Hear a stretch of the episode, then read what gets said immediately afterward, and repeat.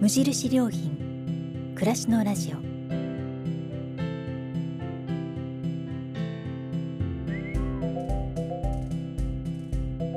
無印良品が今気になっていること。伝えたいことを声でお届けする暮らしのラジオ。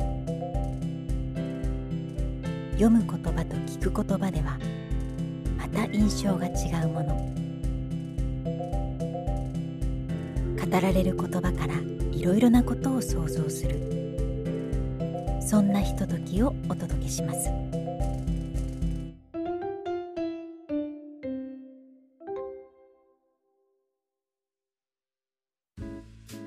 暮らしのラジオパーソナリティの清水です。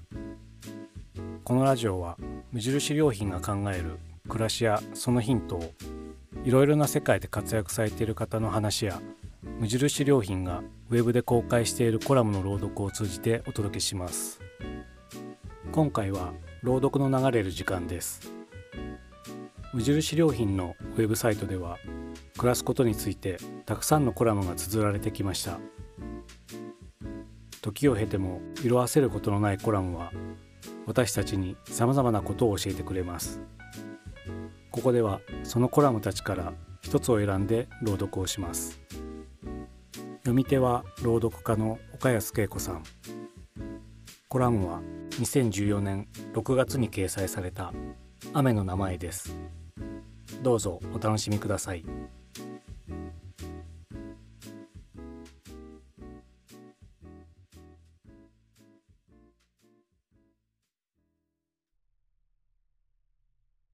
雨の名前。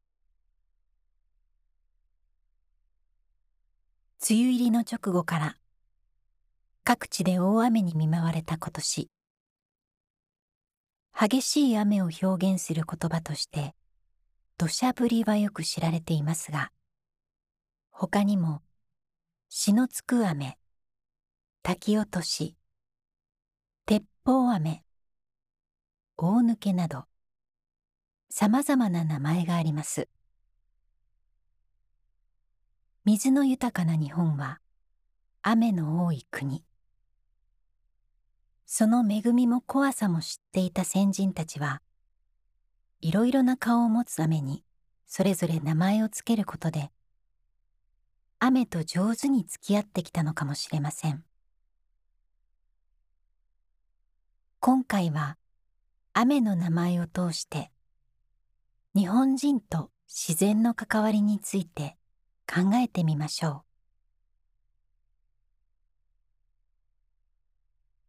雨の名前が数多くあるのは長い間農耕民族として生きてきた日本人の歴史と無縁ではありません。雨は農作物の出来不出来に直結してくるからです。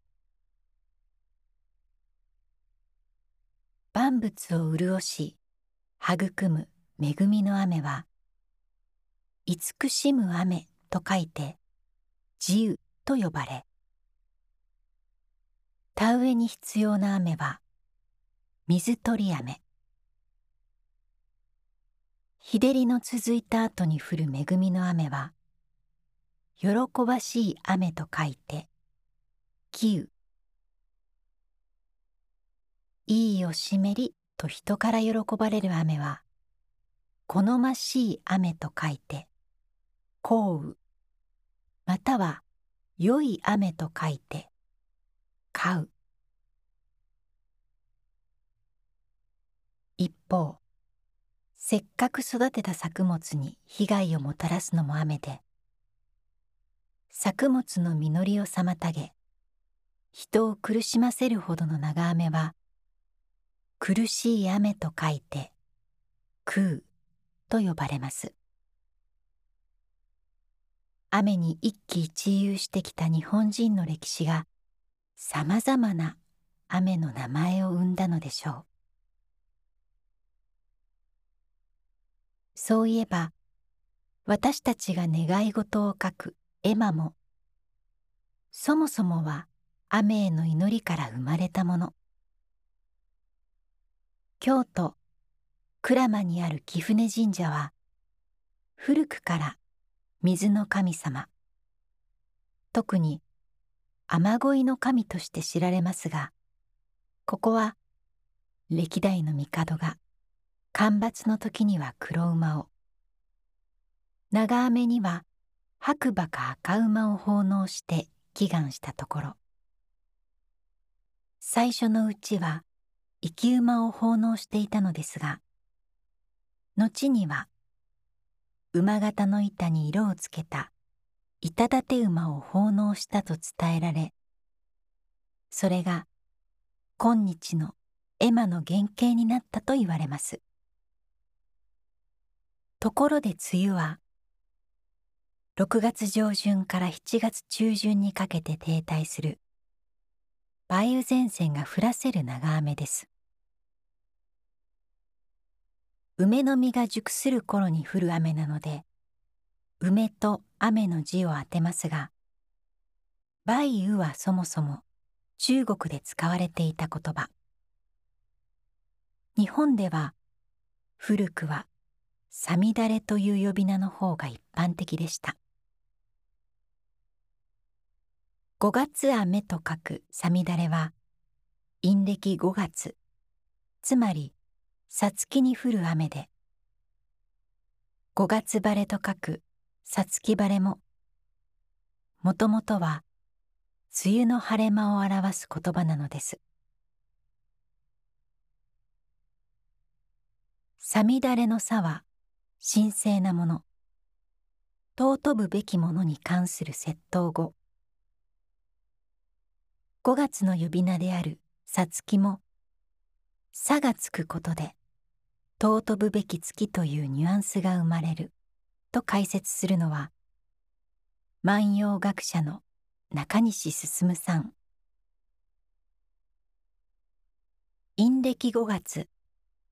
新暦では6月は農耕民族にとっては田植えが行われる一年で最も大事な時期だったのです。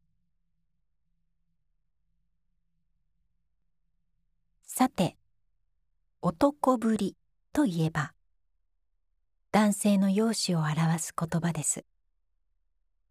美男子高男子の意味合いで今風に言えばイケメンといったところでしょうか。この時の男ぶりは手辺の振るという字を当てますがこれが雨の男ぶりとなると大粒の強い雨のこと。強直であることが男らしいとされた時代を彷彿させる名前ですね。同じように男梅雨はザーッと降ってはさっと止むのを繰り返す陽性型の梅雨のこと。気性のさっぱりした快活な男性を思わせます。一方男梅雨の対で使われるのが女梅雨。しとやかな女性のようにしとしとと長く降り続く陰性型の梅雨のことですがもしかしたらこの名前今の女性像には当てはまらないかもしれません。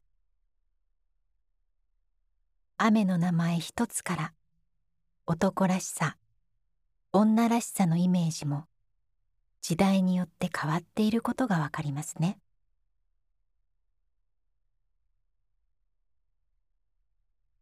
通り雨にわか雨こぬか雨などは普通によく知られている雨の名前ですが他にはどんな名前があるでしょう？小学館から出版されている高橋純子さんの「まほろば祭時期第一集雨の名前」から拾ってみました。例えば夕立のような雨の別名は白い雨と書く白雨や一陣の雨。一発雨など。方言を探すと山賊雨や脅し雨。雷様と書くおらい様雨。端的雨。ところぶり。ババ脅し。もらった網などの呼び名もあります。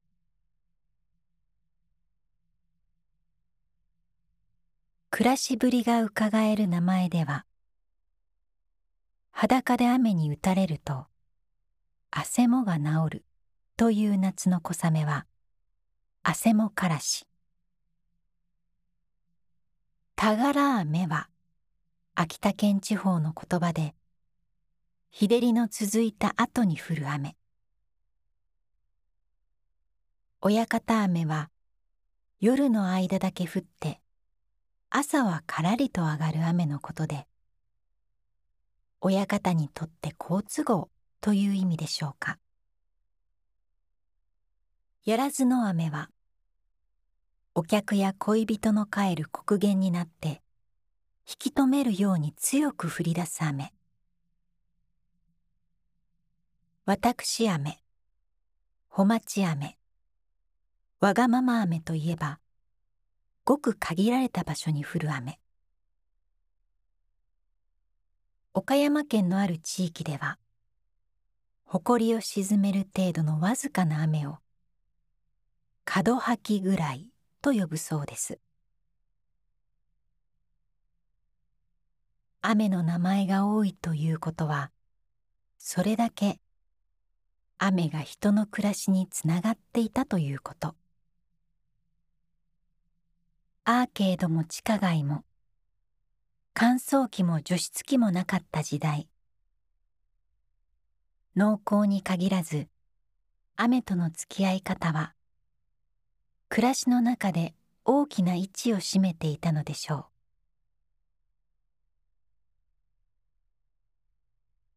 古来日本人は自然に寄り添いながら自然と共に生きてきました。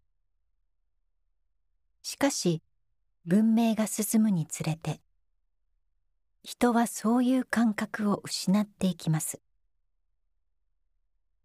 特に私たち現代人は自然を感じ取る感性が鈍っているかもしれません。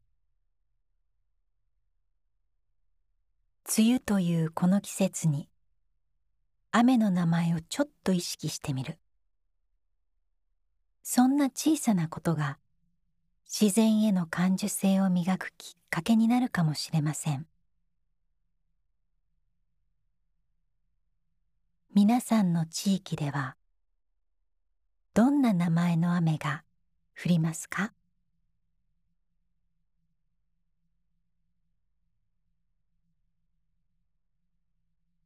参考図書。中西進著小学館。ひらがなで読めばわかる。日本語の不思議。2014年6月25日。